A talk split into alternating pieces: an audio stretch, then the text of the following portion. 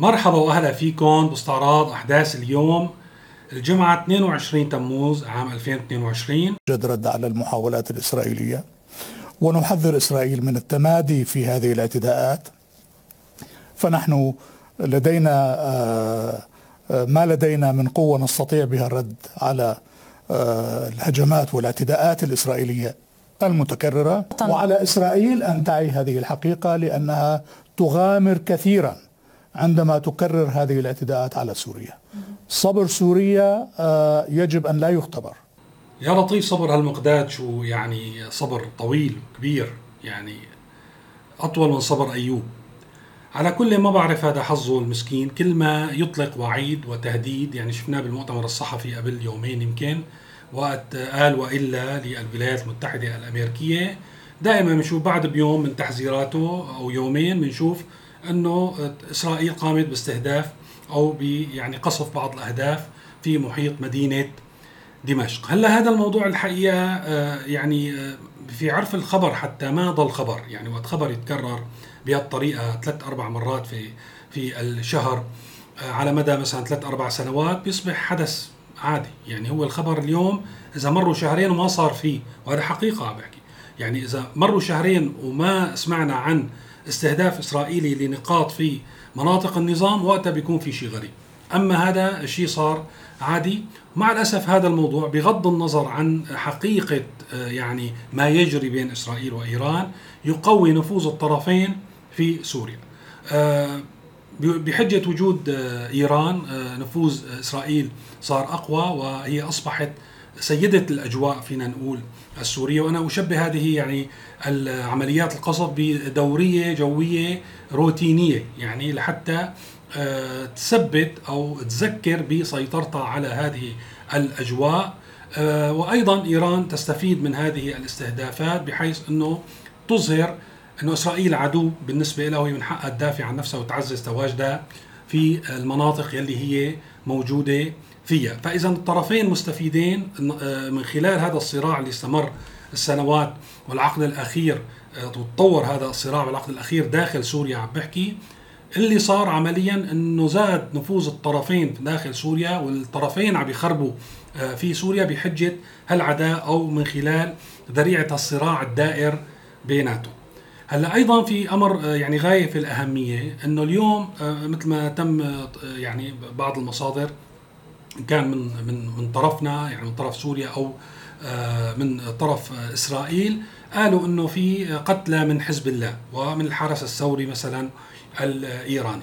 هلأ هذا الموضوع بيخلي إنه هون في دم في الموضوع إنه في تضحيات في شهداء وهذا الموضوع تم ذكره أكثر من مرة ويمكن ذكروا المقداد في اخر آه، مؤتمر صحفي إنه والله إيران قدمت شهداء وهذا الموضوع بيخلي المقابل يلي آه، يتوقع أن تعطيه يعني سوريا والنظام السوري أكبر بكثير وتصبح هي شريكة في هذا الصراع ومسار الأحداث وصاحبة قرار لأن الموضوع اليوم من يقدم التضحيات؟ من هو الذي آه، يبذل الدم لكي يثبت محور المقاومة في المنطقة؟ ويجعل محور المقاومة قادر على الاستمرار. فدائما استهداف الأهداف الإيرانية وأهداف حزب الله ووقوع قتلى في صفوفهم والاعلان طبعا بيعلنوا عنهم ما في ما في أي آه، مشكلة. بيعلنوا عن قتلاهم لحتى يسجلوا نقاط في دفتر الدين السوري التابع للنظام لياخذوا منه مكاسب سياسية واقتصادية آه، في المستقبل. وتستمر هذه الحلقة الجهنمية إلى ما لا نهاية آه، ربما. صادف طبعا آه، بعد ساعات من من القصف الإسرائيلي آه، في قصف روسي وربما شارك فيه النظام السوري على مناطق في آه، ريف إدلب الشمالي في قرب منطقة جسر الشغور بالتحديد ووقع ضحايا من المدنيين بحسب ما شفنا من الصور المتناقلة والأخبار. الحقيقة في ناس كثير فسروا إنه هذا رد يعني رد للنظام ولروسيا على موضوع الغارات الإسرائيلية وطبعا أنا بستبعد هذا الموضوع. آه، في نشاط على جبهات خلينا نقول الموجودة في إدلب في الجنوب من ناحمة وفي أيضا منطقة جسر الشغور يعني في محيط خلينا نقول آه، طريق إم 4 الذي يصل حلب اللاذقية. وأنا إذا بدي أربط يعني المواضيع مع آه، العملية العسكرية والتهديدات بالعملية العسكرية التركية والقمة اللي صارت بطهران بين روسيا وإيران وتركيا. بنرجع خلينا نقول للسيناريو القديم لأن هذا اللي عم يصير. مرة ثانية آه، مو الفكرة هي نظرية المؤامرة. نحن عم نحكي بوقائع بتصير على الأرض. ودائما آه، عندك أنت صراع يمتد ل 10 سنين و11 سنة. بيصير في شيء اسمه قياس. يعني إنه أنت بتقيس إنه كيف الأمور تتطور مثلا بين السيطرة على أدلب والسيطرة في الشمال. دائما كان في عمليات عسكرية تسبق آه، يعني العمليات التركية في الشمال يتم بموجبها آه، يعني زيادة مناطق السيطرة التي تسيطر عليها روسيا والنظام السوري على حساب محافظة إدلب. والخرائط طبعا واضحة وكل آه، سكان يعني إدلب والمتابعين للشأن السوري بيعرفوا هذا الموضوع. وأخشى فيما اخشاه أنه أيضا اليوم بعد قمه طهران أنه تصير الأمور بهذا الاتجاه يعني مناطق مقابل مناطق. يتم الاتفاق طيب بدكم أنتم المنطقة الآمنة نحن بدنا مناطق إضافية من محافظة إدلب وخاصة فيما يتعلق بالطريق الدولي ام آه، 4 على الأقل تكون يعني السيطرة مشتركة بين روسيا وتركيا على سبيل المثال على هذا الطريق. الحيوي وأيضا هو 4 يمتد يعني حتى من اللاذقية وصولا للقامشلي في الشمال وصولا إلى الحدود العراقية وهو خط يعني حيوي وأعتقد بأنه هو يشكل جزء كبير من عملية المفاوضات والتعقيدات اللي عم بتصير آه، اليوم. آه، فاذا آه، أنا ما بحسن بربط القصف الروسي. هلا بتقولوا لي ليش قصف على المدنيين؟ لأن هي الأمور هيك بتصير. يعني هو بيكون هدف القصف هو أكيد ما هو هدف القصف مثلا استهداف هيئة تحرير الشام وكذا. هدول بيشتغلوا بالأوامر يعني ممكن ينسحبوا. هذا الشيء أيضا شفناه ما كان في معارك حقيقية بين هيئة تحرير الشام والقوات اللي تقدمت من قبل النظام والقوات الرديفة. وهدول بينسحبوا بالعكس بيمنعوا يعني حسب ما راجعنا مرة ثانية قسنا على الأحداث بيمنعوا باقي الفصائل يلي شوي عندهم حرية في اتخاذ القرار أو يعني الفصائل المسلحة المحلية بيمنعوهم وبيسيطروا عليهم وبيخلوهم ينسحبوا وفق الخطة.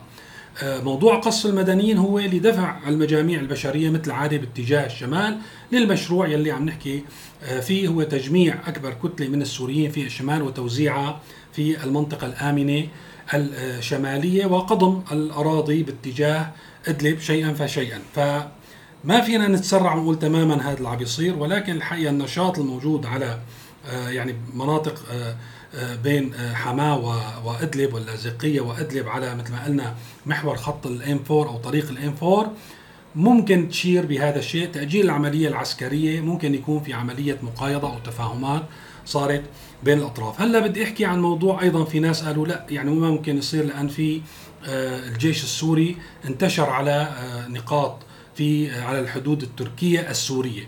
الحقيقة هذا الانتشار يعني الحقيقة أول شيء لازم أكد إنه هو فضيحة تامة بحق الجيش السوري والنظام السوري. قوات سوريا الديمقراطية يعني على مدى السنوات الماضية في التصريحات المسؤولين من أعلى يعني من بشار الأسد ونحن نازلين لوزير الخارجية إلى المحللين السياسيين في على التلفزيونات يصف قوات سوريا الديمقراطية بالخونة والمتعاملين مع الاحتلال الأمريكي ويدعون إنه لحتى يكفوا عن هذه الأعمال ويعني يرجعوا يعودوا إلى إلى سوريا وتحت قيادة بشار الأسد ويوقفوا هذه الخيانة. اليوم نشوفهم هذا مقطع راح خلينا نشوف هذا الجندي السوري شو حكى اليوم. قوات سوريا الديمقراطية نحن وياهن أولاد هالبلد ونحن وياهم مسؤوليتنا الدفاع عن هالأرض وفي تنسيق بيناتنا وفي تعاون بيناتنا لحماية الحدود السورية كلياتها من أي عدوان كانه مسلح ولا عدوان تركي فإذا عم بيحكوا عن تعاون بين قوات سوريا الديمقراطية والجيش السوري طبعا هذا يتزامن مع أنه أو هذا في واقع أنه لم تقطع قوات سوريا الديمقراطية علاقتها مع الولايات المتحدة الأمريكية، الساعة عم تشتغل بأوامر منا ومن امبارح أو أول امبارح كان في زيارة ل يعني قيادي أو قائد عسكري رفيع المستوى في الجيش الأمريكي والتقى بقائد قوات سوريا الديمقراطية مظلوم عبدي. ف يعني آه، كيف هيك ركبت معهم وكيف قبلوا يتعاونوا مع هذا الفصيل اللي هن بيصنفوه إنه خائن وإرهابي. هذا موضوع يعني الحقيقة جدير بالاهتمام وأنا برأيي بشكل فضيحة لنظام الأسد. اثنين إنه نحن لازم نعرف إنه هالمناظر اللي عم نشوفها العلم اللي رفع هو شيء صوري يعني من المؤكد إنه هذه القوات الموجودة في شمال سوريا غير فاعلة على الإطلاق. السبب إنه كل خطوط الإمداد تمر من قوات سوريا الديمقراطية. يعني على سبيل المثال لحتى يوصلوا لها النقاط اللي انتشروا فيها بالشمال سواء من منبج وتل رفعت إلى آخره يجب أن يمروا من قوات يعني مناطق سيطرة قوات سوريا الديمقراطية وبإذن منهم. حتى الخبز يلي بده يوصلهم لازم توافق قوات سوريا الديمقراطية عليه. وبالتالي آه، يعني هن أصلا غير آه، يعني معنيين أو لا يمتلكون أي قرار مستقل لصد أو للهجوم هن يعملون بالتنسيق التام وتحت امره قوات سوريا الديمقراطية التي هي الذراع التنفيذي للولايات المتحدة الأمريكية في سوريا. خذوا بقى يعني على هالشربكة اللي صارت في سوريا. يعني اليوم الجيش السوري الموجود على الحدود التركية يعمل يعني إذا بدنا هيك نشلبنا بالتنسيق مع قوات سوريا الديمقراطية المأمورة من الولايات المتحدة الأمريكية عدوة العدو الأول للنظام السوري. في دمشق ولكن هذا هو واقع الحال. هلا في ذات السياق ويعني جدير ذكره مواقف آه، صدرت عن مسؤولين أتراك بعد قمة طهران آه، الثلاثية أكدوا فيها حقهم آه، كان الرئيس أردوغان أو يعني مسؤولين كانوا بالجيش أو بغيره إنه هن من حقهم إنه يقوموا بهالعملية وإنه ما راح ياخذوا وزير الخارجية التركي أيضا ذكر هذا الموضوع إنه هن ما مستناين إذن حدا في حال وجدوا إنه هالعملية ضرورية لحفاظ آه، امنهم هذا طبعا ضمن موضوع التصعيد. لذلك ممكن نتوقع أنه آه، نرجع للسيناريو القديم يلي حكينا آه، عليه. وكان في تصريح لافت الحقيقة اليوم لنائب الرئيس التركي آيهان وان يلي قال إنه بما معناه إنه تركيا معنية أكثر من نظام الأسد في سوريا، طيب ليش هالحكي؟ لأن قال إنه في 4 ملايين سوري بيعيشوا بأدلب بضمانة تركيا و2 مليون سوري بيعيشوا في مناطق تركيا الآمنة المقصود فيها على الشريط الحدودي و3.7 مليون سوري كلاجئ، لدينا كلمة أكبر في مستقبل سوريا من عائلة الأسد لأنه هو جمع طبعا اثنين بيصيروا ستة آه، مليون تقريبا 10 مليون وحقيقه يعني هذا الكلام آه، حقيقي. يعني بغض النظر إنه هو يصلح لحتى يقول إنه هو له كلمة أو ما له كلمة أكثر ولكن اليوم تركيا وهي ورقة طبعا ممكن إنه تستخدمها وهذا الموضوع أو هذا التصريح مثال إنه هي اليوم مسؤولة عن حياة عدد من السوريين أكبر من عدد السوريين يلي بيعيشوا في ظل سيطرة النظام السوري وهذا حقيقة. يعني إذا بدنا ناخذ السوريين اللي عايشين في مناطق سيطرة النظام ما بتوقع يعني بيطلعوا أكيد ما بيطلعوا 10 مليون سوري هن يمكن محدود بين 8 ل 9 مليون سوري بينما تركيا مسؤولة عن حياة اليوم 10 مليون سوري وهي المسؤولة يعني بمنطق اللي عم يحكي فيه على تأمين عودتهم وتأمين عودة آمنة لهم في سوريا. فبالإضافة للأمن يعني الأمن القومي لتركيا أيضا تركيا مسؤولة عن هذه المجموعة البشرية السورية لتعيدها إلى سوريا وتؤمن لها حياة آمنة، يعني هيك الرسالة بتقول. هلا الحقيقة بموضوع آخر مهم. هو يعني لأول مرة يتم فرض عقوبات من الاتحاد الأوروبي على أفراد وكيانات سورية بسبب تقديم الدعم لروسيا في حرب على أوكرانيا، وهذا الموضوع حكينا فيه من أول نهار، قلنا إنه هذا الموقف المتقدم اللي أخذه النظام السوري من الغزو الروسي لأوكرانيا والتأييد الكامل لهذه العملية. لابد أن يرتد على النظام وطبعا يرتد على النظام يعني راح يعقد الموضوع بالنسبة للنظام وإدارته للمناطق اللي بيسيطر عليها وراح ينعكس بالنهاية صعوبات إضافية على يلي السوريين العايشين في مناطق سيطرة النظام. الأشخاص اللي تم إعلان عنهم بالجريدة الرسمية للاتحاد الأوروبي معظمهم بدوروا بفلك يعني القوات الروسية والقيادة الروسية الموجودة في سوريا. نعرف نحن روسيا إلى نفوذ متعدد الأوجه. منه نفوذ خلينا نقول عسكري وبالتالي طبعا في أكثر من مجموعة بتشتغل تحت امرتهم المباشرة سواء كان في حما مثل قوات النمر في الفيلق الخامس في ألوية موجودة في في درعا. مع الأسف روسيا أيضا نجحت بتأسيس يعني آه، خلينا نقول روابط دينية يعني اعتمدت على آه، ترسيخ نفوذها ومد نفوذها في بعض المناطق مع الأسف المسيحية اللي استخدمت فيها الدين مثل الإسقيلبية وأمحردة هن آه، يعني حلفاء لروسيا. وتقريبا روسيا اليوم مسؤولة عن أمن هذه المناطق ومسؤولة عن أهالي هذه المناطق أكثر من النظام السوري. لذلك بنشوف مثلا على سبيل المثال إنه في عنا قائد ميليشيا الدفاع الوطني في صقلبيه آه، آه، نائل عبد الله وسيمون الوكيل قائد الميليشيا أيضا الدفاع الوطني في محردة. وشفنا نحن أكثر من مقطع الحقيقة خاصة في بداية الغزو الروسي لأوكرانيا عن خروج هؤلاء أمام الكاميرات وتأييدهم ويعني تصريح باستعدادهم لحتى ينضموا إلى القوات الروسية في حربها ضد أوكرانيا أو في غزوة. لأوكرانيا. باقي خلينا نقول اللي تم استهدافهم بالعقوبات هم هن إما ضباط متقاعدين أو عاملين. في فلك القوات الروسية ومنهم شركات حماية. وطبعا هذا الموضوع بيفتح الباب لحتى نحكي شوي عن شركات الحماية الموجودة آه، في سوريا. هن آه، يمكن آه، شمل شركتين من شركات الحماية. يمكن تتفاجئوا إنه بسوريا في اليوم أكثر من 75 شركة حماية. وكل طرف من الأطراف يعني وقت صار في عندنا نقص. اليوم دائما بنقول طيب كل هالشباب السوري هربانين من العسكرية يلي عم يطلع ويعني آه، إلى أي مكان في العالم بس لحتى يهرب من الخدمة. في عندنا مناطق ما النظام ما بيحسن أصلا يجند أهلها مثل السويدة. في مناطق اللي خارجة عن سيطرته الناس النازعين هلأ عم نحكي عن 10 مليون سوري موجودين في يعني ضمانة وفي ضمانة تركيا وفي تركيا في الجغرافيا التركية. فإذا من وين عم يأمن النظام آه، كل هذه القوات لحماية مصالحه مو بس للحرب والقتال مع الطرف الآخر لأن هذا الموضوع الحقيقة ما كتير آه، ناشط وفعال أنا برأيي وحقيقي. يعني بشكل أو بآخر دائما الأمور عم بتصير عن طريق صفقات.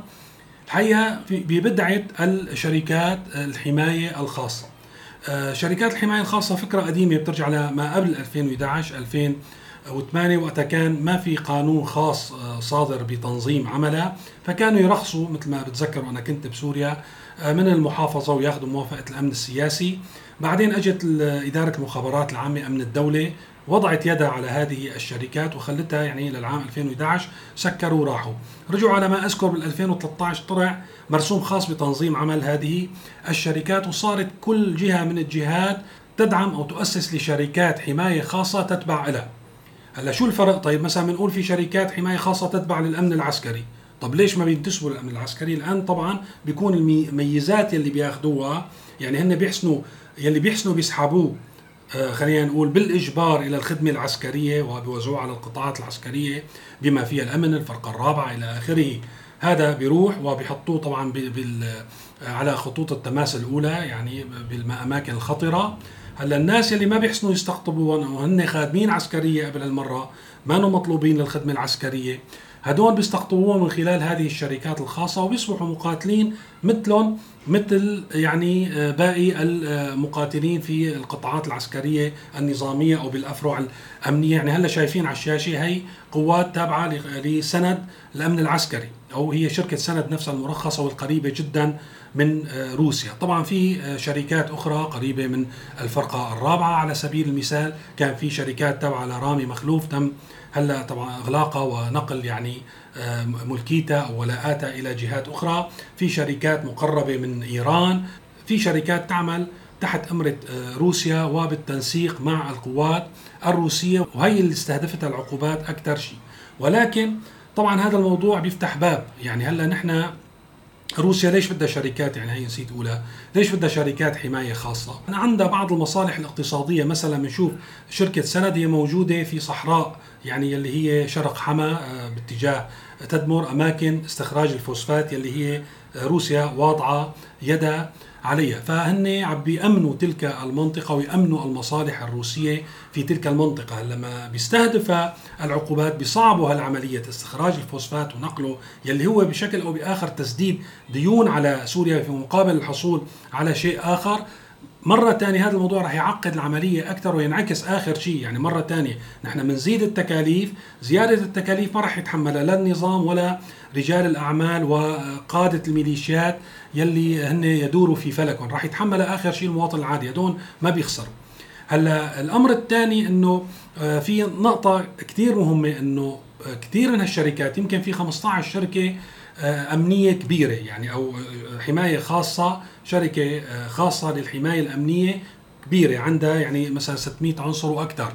ولكن معظم الشركات الأخرى هي شركات صغيرة تم وجدت وتم الترخيص لها لحماية مصالح رجال الأعمال والشركات الموجودة والناس اللي عندها مصالح. مع طبعا ما ضل في أمن صار في صلبطة كثير صار في خطف صار في مخاطر متعددة خاصة للناس اللي معهم مصاري. هدول الأشخاص أو التجار اضطروا يرخصوا لشركات حماية خاصة ويوظفوا فيها أشخاص ممنوع انت توظف يعني حراس بدون ما تاخذ ترخيص. فنشأت يعني في أكثر من 50 شركة هي مسؤولة عن حماية الشركات الخاصة ورجال الأعمال وأسر رجال الأعمال الكبار اللي معهم مصاري في سوريا. هلا استهداف هذه الشركات بشكل أو بآخر و يعني الضغط عليها لحتى مثلا تفلس أو تبطل أو تغلق من شأنه أنه يعرض هؤلاء ومصالح هؤلاء أيضا للخطر وهذا راح ينعكس بشكل أو بآخر على الاقتصاد السوري، طبعا هالعقوبات ما بنعرف لوين راح توصل ولكن آه، كل ما طال أمد يعني الحرب أو الغزو الروسي والحرب الروسية على آه، أوكرانيا كل ما راح تحاول يحاول الاتحاد الأوروبي والولايات المتحدة الأمريكية تضغط على روسيا في أي مكان ومن هذه الأمكنة سوريا يلي فيها مصالح كبيرة لروسيا ونفوذ كبير لروسيا في كل الأوجه الاقتصادية والأمنية والعسكرية ودائما المتضرر صحيح روسيا راح تتضرر ولكن نحن الحلقة الأضعف راح نكون أكبر المتضررين من خلال مثل هذه القرارات والإجراءات. هذا كل شيء بدي أقوله لليوم، شكرا لمتابعتكم وإلى اللقاء. إذا حبيت محتوى القناة وبدك تدعمها بأكثر من الاشتراك والمتابعة لتستمر القناة ويتحسن أدائها. فيك تنتسب لعضوية القناة من خلال الرابط الموجود دائما في صندوق الوصف. مع الشكر سلفا.